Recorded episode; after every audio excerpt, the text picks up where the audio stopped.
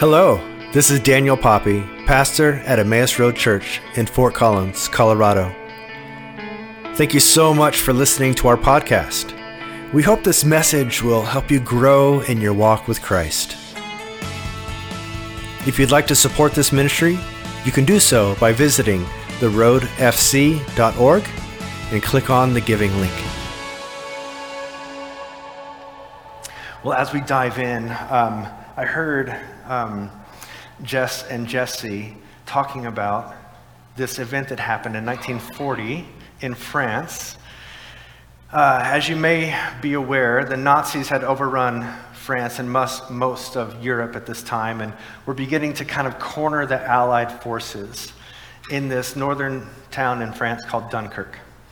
So there was no hope for rescue. I mean, it was like, if you saw the map, it was like they were sitting ducks on this beach. Plus, you know, the Nazi planes were flying over and dropping bombs. I mean, it was really bad. They didn't have enough boats to get the men off the beach. It was looking very bleak. Meanwhile, Winston Churchill is preparing and trying to defend Britain from a threat from the Nazis. And so, therefore, he was marshaling many of their forces in England. And so a lot of the resources that might have been there to help were not available.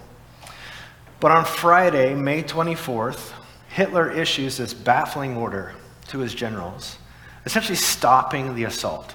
Just stopped it, called it off. I mean, the German tank division was less than 10 miles away from Dunkirk when this took place. On top of that, the city kind of gets enveloped in this weird mist, this cloud, this fog, smoke, obviously, from the fighting. It kind of settles over this area, and so therefore the planes that were flying couldn't necessarily see where they were, so they couldn't bomb and they couldn't shoot the Allied forces on the beach the way they had been, or the boats, those kind of things. Even stranger, the English Channel, which is kind of notorious for being like really big swells and windy, really choppy water, just an atrocious place to take a boat. For some reason, during these 3 days, settled and became really calm. Some historians call it like bathwater. It was so still. You know, this strange series of phenomena made it possible for hundreds and hundreds of civilian boats, mostly English civilian boats, to come across the channel and help get all of these Allied forces off of this beach. You know, I kind of watched this story in Christopher Nolan's movie called Dunkirk, which was released recently, a couple years ago. It was so good, you know, but what's not in that film is that on Friday, May 24th, King George, upon hearing the dire situation that the Allied forces were in, and knowing they kind of couldn't do much about it because they were marshaling their troops in a certain way, called for a national day of prayer and fasting among all of Britain. Tens and thousands of people were lining up to get into Westminster Abbey just to spend a moment of prayer over this situation. This felt dire. You know, in a time when they didn't feel like there was much they could do, one thing the nation could do was pray and fast, and King George called them to this moment. You know, and it was just hours into that day on the 24th of this day of prayer and fasting that Hitler had given that order to stop the tanks, to stop the invasion on Dunkirk.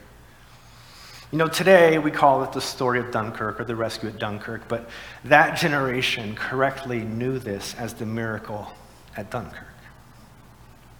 You know, the outcome arguably saved the whole of England and much of Europe, the Western world as we know it today. You know, so we can look at this and we can consider, is this a coincidence or is this a miracle? Were these odd, cascading events a result of God's response to a nation rallied in prayer and fasting? Or was it just really bad planning on the Nazis' army's behalf? You know, was it just a coincidence? You know, I guess it's hard to say. But for we, people of faith, I think we feel something about this, don't we? And there's one thing we can be certain of, that all throughout the library of Scripture, and even all throughout history, we see prayer and fasting going hand in hand and having miraculous results.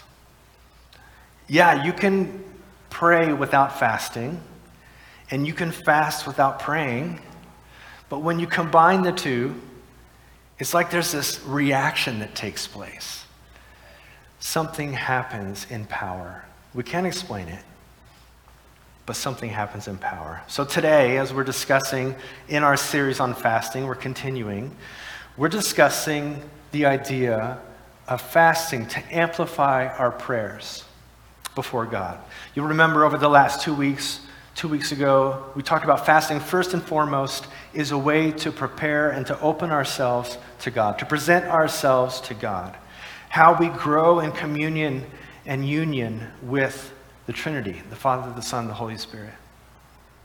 Last week, we discussed how fasting is a means to grow in holiness. In other words, it's a way for us to work with the Holy Spirit in that work that He's doing in our bodies. We talked about the soma, the mind, body, spirit, how we're fighting with the body, for the body, and how the work of the Spirit helps refine that sarx, that sinful nature that's in us. And as we continue this week on fasting, we discuss this idea of fasting to amplify our prayers. But first, we need to kind of begin by understanding what prayer is. I think we kind of have this in general, this idea, but prayer is this umbrella term. It's any of the means by which we communicate, we spend time with the Lord. Oftentimes, we think of prayer as us verbally saying all the words, right?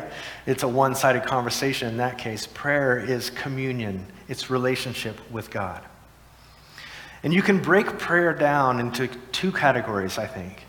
We talked about this last month as we talked about practicing the work of prayer. But prayer in two categories are listening to God and speaking to God. Of course, that's general. We can be with God and all the kind of things. But here's what we're going to do today. Fasting, you know, brings power to this practice of prayer. And it amplifies both God's voice in the many and varied forms that it reaches us, but it also amplifies our voice to God. So put another way, fasting is a way to hear God and to be heard by God. Acts chapter 13 has a story that we're going to be using as our scripture today, and it's going to help us kind of wrap our minds around this a bit. But as we open our hearts to the message and spend time in the Word, let us pray. Heavenly Father, we ask for you to guide us, O God, by your word and by your spirit, that in your light we may see light, in your truth and find freedom. In your will may we discover peace. Through Jesus Christ, our Lord, we pray. Amen. Amen. Well, we'll be in Acts chapter 13, just the first couple verses. This will be on the screens for you. Please join me, or please hear the word of the Lord. Now in the church at Antioch, there were prophets and teachers: Barnabas, Simeon, who was called Niger, Lucius of Cyrene, Madian, a childhood friend of Herod the ruler, and Saul. And while they were worshiping the Lord and fasting, the Holy Spirit said, "Set apart for me Barnabas and Saul for the work to which I have called them." Then, after fasting and praying, they laid their hands on them and sent them off. This is the word of God for the people of God. Thanks be to God. So notice, it's as the disciples are fasting that the voice of God comes in clear direction. This has been my experience. I think this has been the experience for countless other followers of Christ, you among them. In times of fasting, in times of waiting on God for direction, that's when I'm most likely to hear his voice. When we wait and when we open ourselves, mind, body, and spirit to him. You know, in this season, in our family, it's been tough. Melissa's mom and sister have been facing some pretty rotten situations. Just, you know, it's nothing too dire, but it is perplexing and it's frustrating. And in this time, a couple weeks ago, Melissa's mom sent a text message to the group, to the family, saying, Dad was praying before dinner, and I totally felt the Holy Spirit telling me it was not time to give up, but to fight even harder. She went on to say that she would be fasting over the next few weeks and invited the family to join her. She goes on to say that by fasting, she had been able to receive peace and encouragement from God in a really rotten, tough season. You know, the family's been texting updates back and forth as, you know, we've been praying along with them and sharing that. And it's been so cool to see how people have just shared, hey, I was reading or thinking or praying today and this happened, you know, just the insights that come. You know, it is amazing how when you pair fasting with your prayers, how something deeper seems to happen. We're able to notice and sense courage and support, counsel where we weren't finding it before. You know, before we continue, we're going to take a little rabbit trail because we've been talking through this season of fasting on the way fasting interacts with our bodies, our physiology in some ways. Today, I'd like to discuss some of the ways fasting affects your brain, your neurological patterns, right? Because it has effects in the same way that fasting has on our bodies. So studies have demonstrated that fasting increases the flow of blood to your brain. It's working less in your gut and moves up to your head. And so therefore, you start to become more alert, more aware. You have more thought patterns. It causes...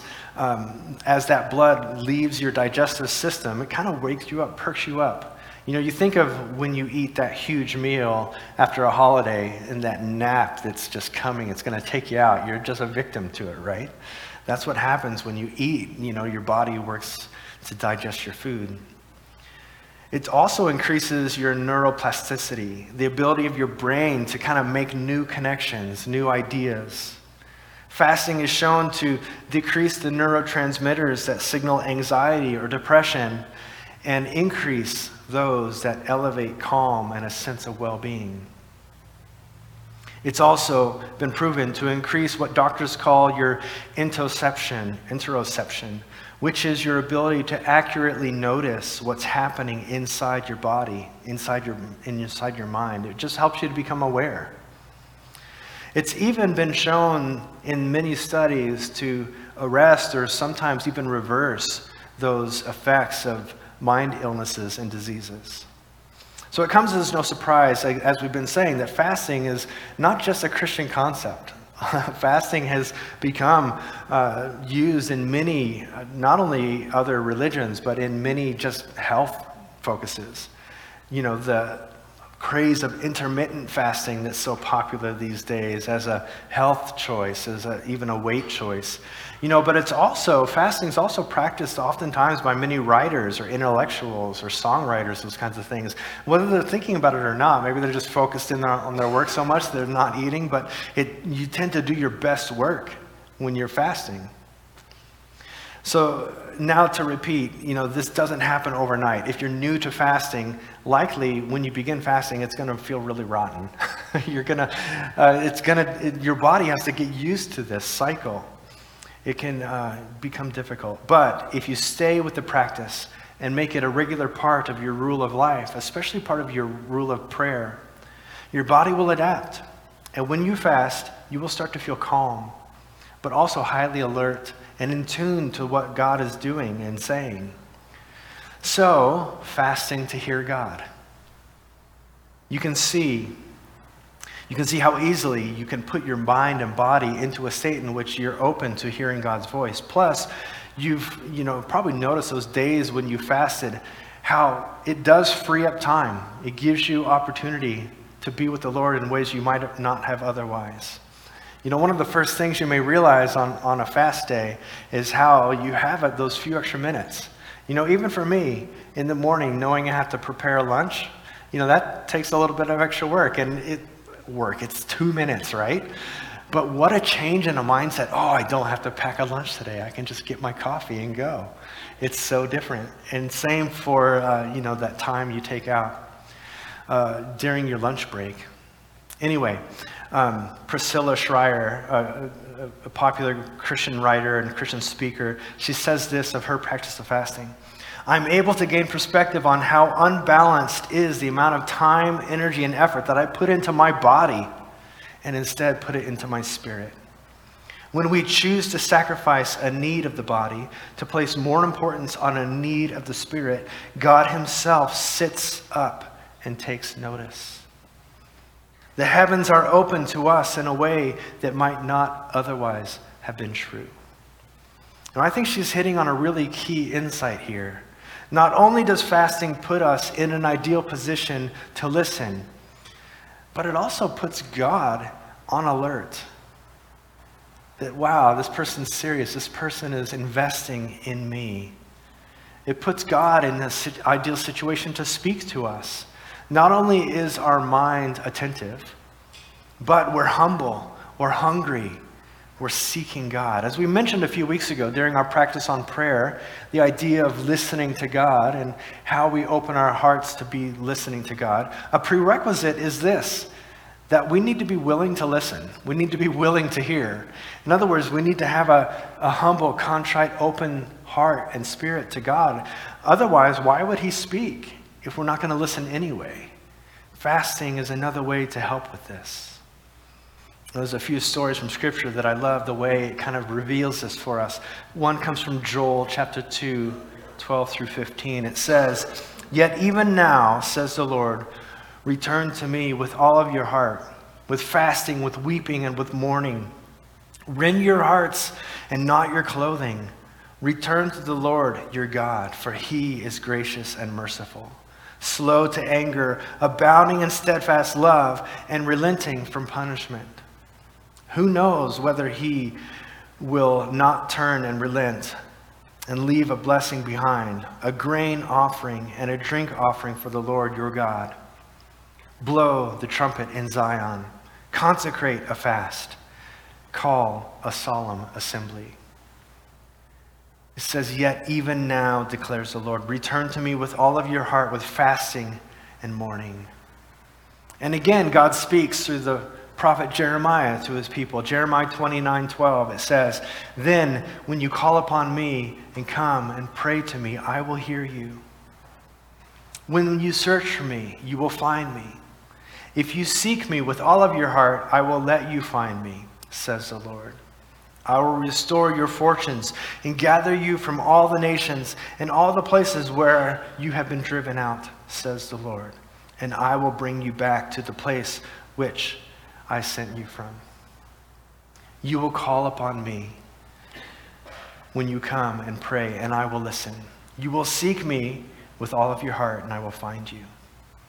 Jeremiah doesn't mention specifically the act of fasting, but he uses this same phrase that we see in other parts of our scripture, with all of your heart. We've been learning during this season that God is calling our soma, right? Our mind, our spirit, and our body. Again, it comes as no surprise that all throughout scripture and Christian history, there's stories of people fasting to hear God's voice and direction. And what the New Testament calls seeking God for discernment, to understand his will for our lives. When we are facing a major decision, especially in situations where we just don't know what to do, maybe we're of two minds perhaps, it's hard to know, one of the best things you can do is set aside a few days for prayer and fasting. You know, if possible, take time in silence and solitude. Go on a retreat. Get away from the schedule for a day or two. But I know that's not always possible, you know, whether it's work or parenting or all those other life circumstances. You know, perhaps just getting up a few minutes early, spending time that you might have otherwise eating breakfast, and sit with the Lord as you pray and fast and seek God earnestly for discernment. It'll come. You know, praying the way the psalmist prays in Psalm 143, "Show me the way I should go, for to you I entrust my life." A simple prayer like that sets the stage. This discipline of fasting and listening for God's voice is part of a larger movement of the spiritual journey, of discerning how God wants us to live, how God wants us to move in and among our world.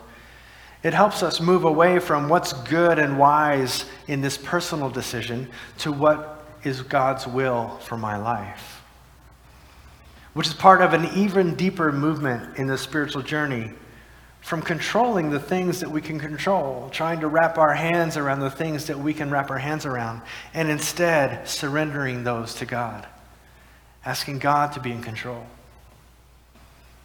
Fasting is a discipline by which we open our mind, our body, our spirit to God's spirit to facilitate these essential movements that are at work deep inside of us.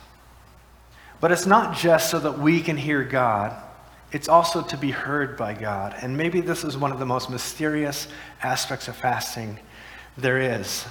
But God hears our prayers. We believe God hears all of our prayers. So why is it when we fast, it seems like God really hears our prayers? What's happening when that happens? Let's look again at Acts chapter 13. So after they had fasted and prayed, they placed their hands on them and sent them off. They fasted to hear, but also to be heard. This is one of the primary reasons why we fast. This is one of the primary reasons why we pair fasting and prayer together. As God said to the prophet Isaiah, for your voice to be heard on high, or translated in another way, to make our voice heard in heaven. Do you ever feel stuck in your prayers? Like maybe they're just not doing anything. They're not doing it for you, and they don't seem to really be making much effect in your life.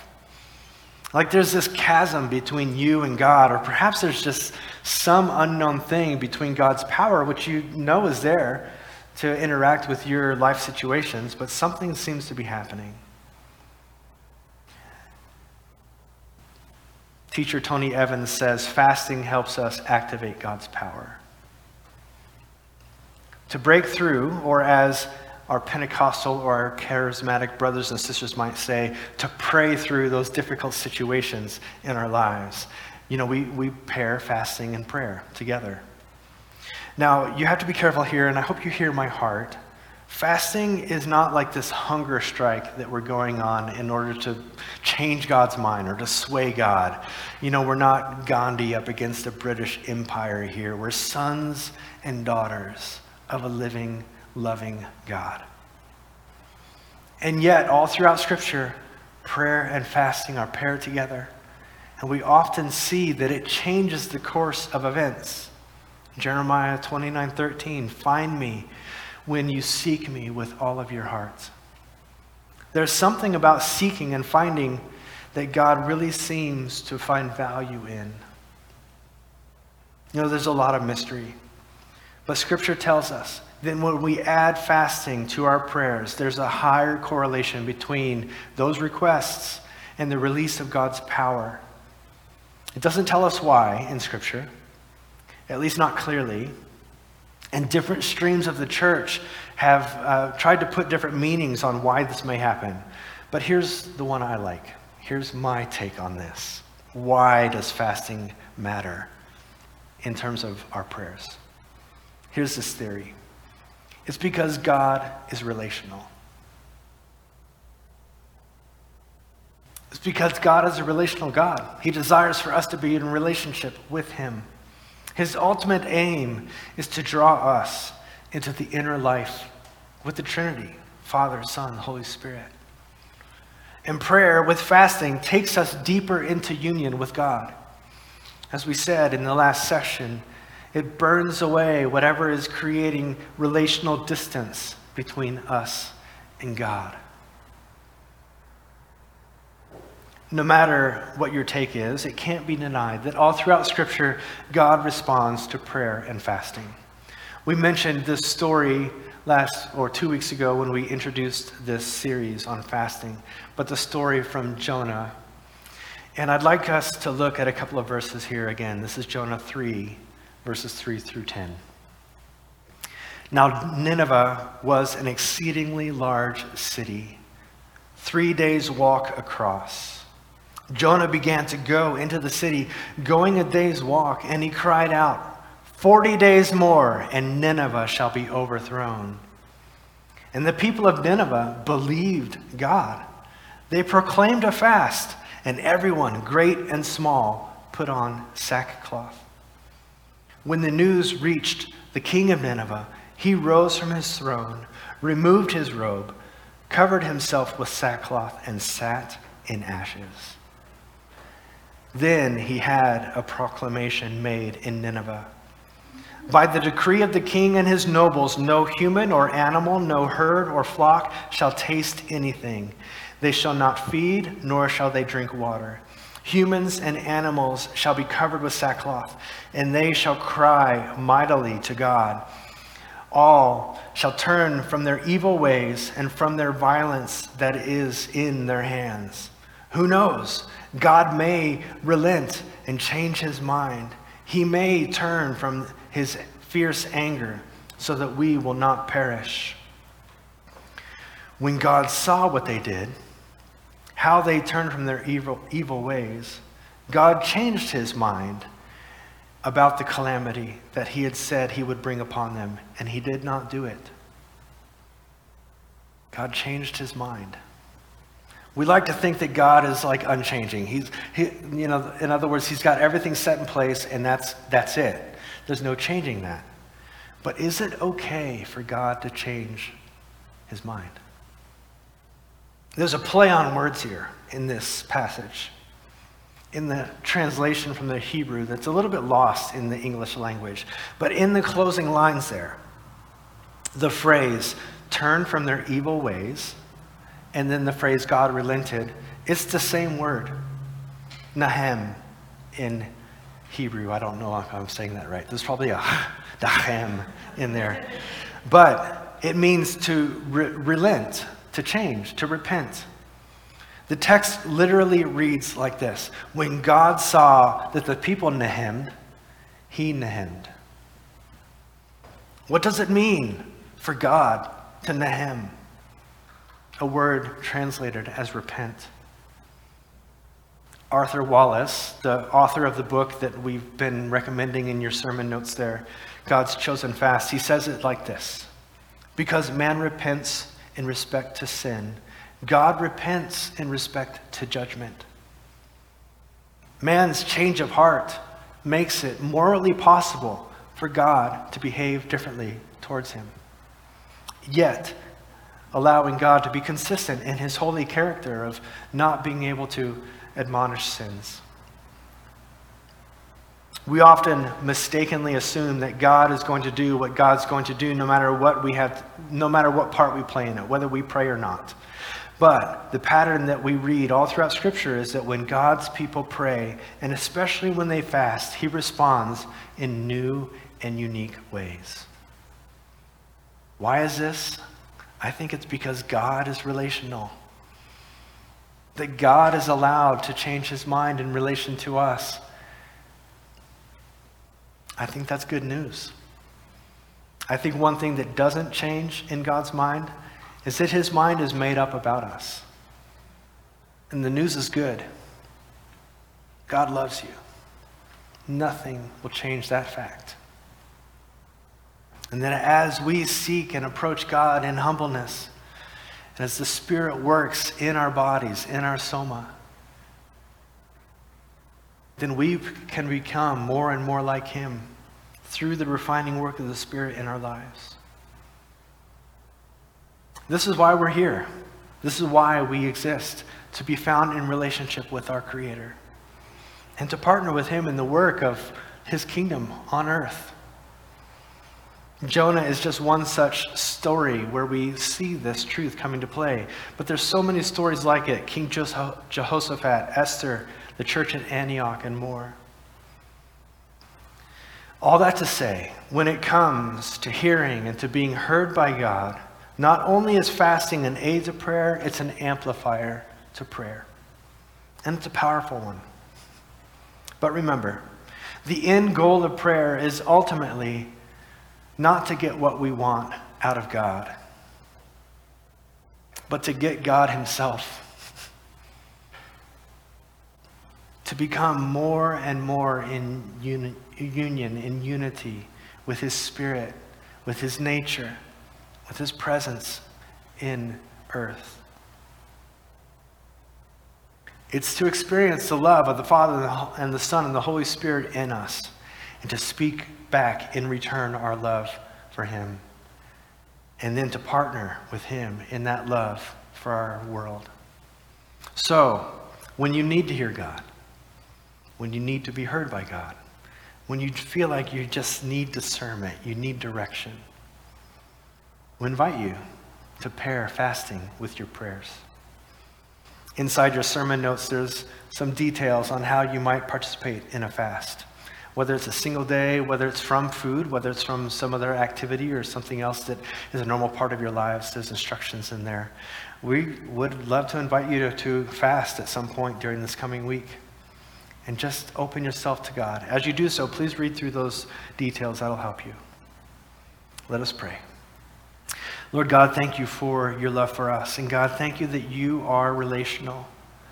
God, thank you that, Lord, you approach us in the same way that we approach you. You're not this rigid, unmoving, hard, cold rock, but Lord, you are relational, as we see through the character of Jesus. And as we experience in our devotion and our lives to you. God, as we continue to seek you and as we continue to face the challenges of our lives, whether it's going back to school or changing careers or changing your house or whatever it is, God, we pray that as we devote ourselves to seeking you and your will for our lives, that, Lord, you would respond. And God, in small, simple ways, Lord, as we perhaps even practice out this activity of fasting, Lord, we ask that you would draw near to us in body and mind and spirit.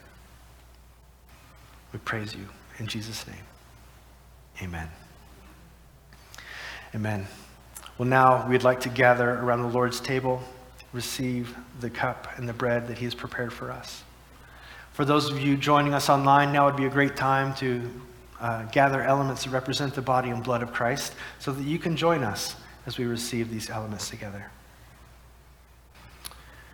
Open our eyes, Lord Jesus, to receive your light and to be your light.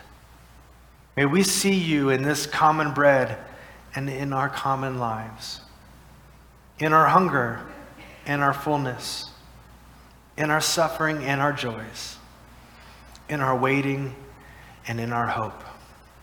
Feed us also with bread unseen. Open our hearts, Lord, and fill our cups to overflowing. Prepare your table of blessing, even in the presence of our enemies. And may we reflect your light to the world with compassion for the poor and passion for justice and liberation of the oppressed. Pour for us the cup of heaven. Come to the table of the Lord, you who are longing for God's face, you who are weary from the world, and you who have fed upon the bread of sorrow, you who have quenched your thirst with tears. Come, for the Lord's table is ready. These are the gifts of God for the people of God.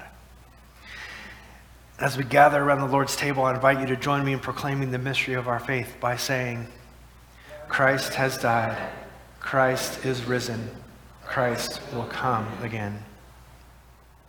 On the night in which he was betrayed, Jesus took the bread and he gave thanks and he broke it and he gave it to his disciples and he said, this is my body, which is given for you. Do this in remembrance of me. Likewise, when the supper was over, he took the cup and he gave thanks and he gave it to his disciples and he said, drink from it, all of you. This is my blood of a new covenant, which is poured out for the forgiveness of sins. Do this in remembrance of me.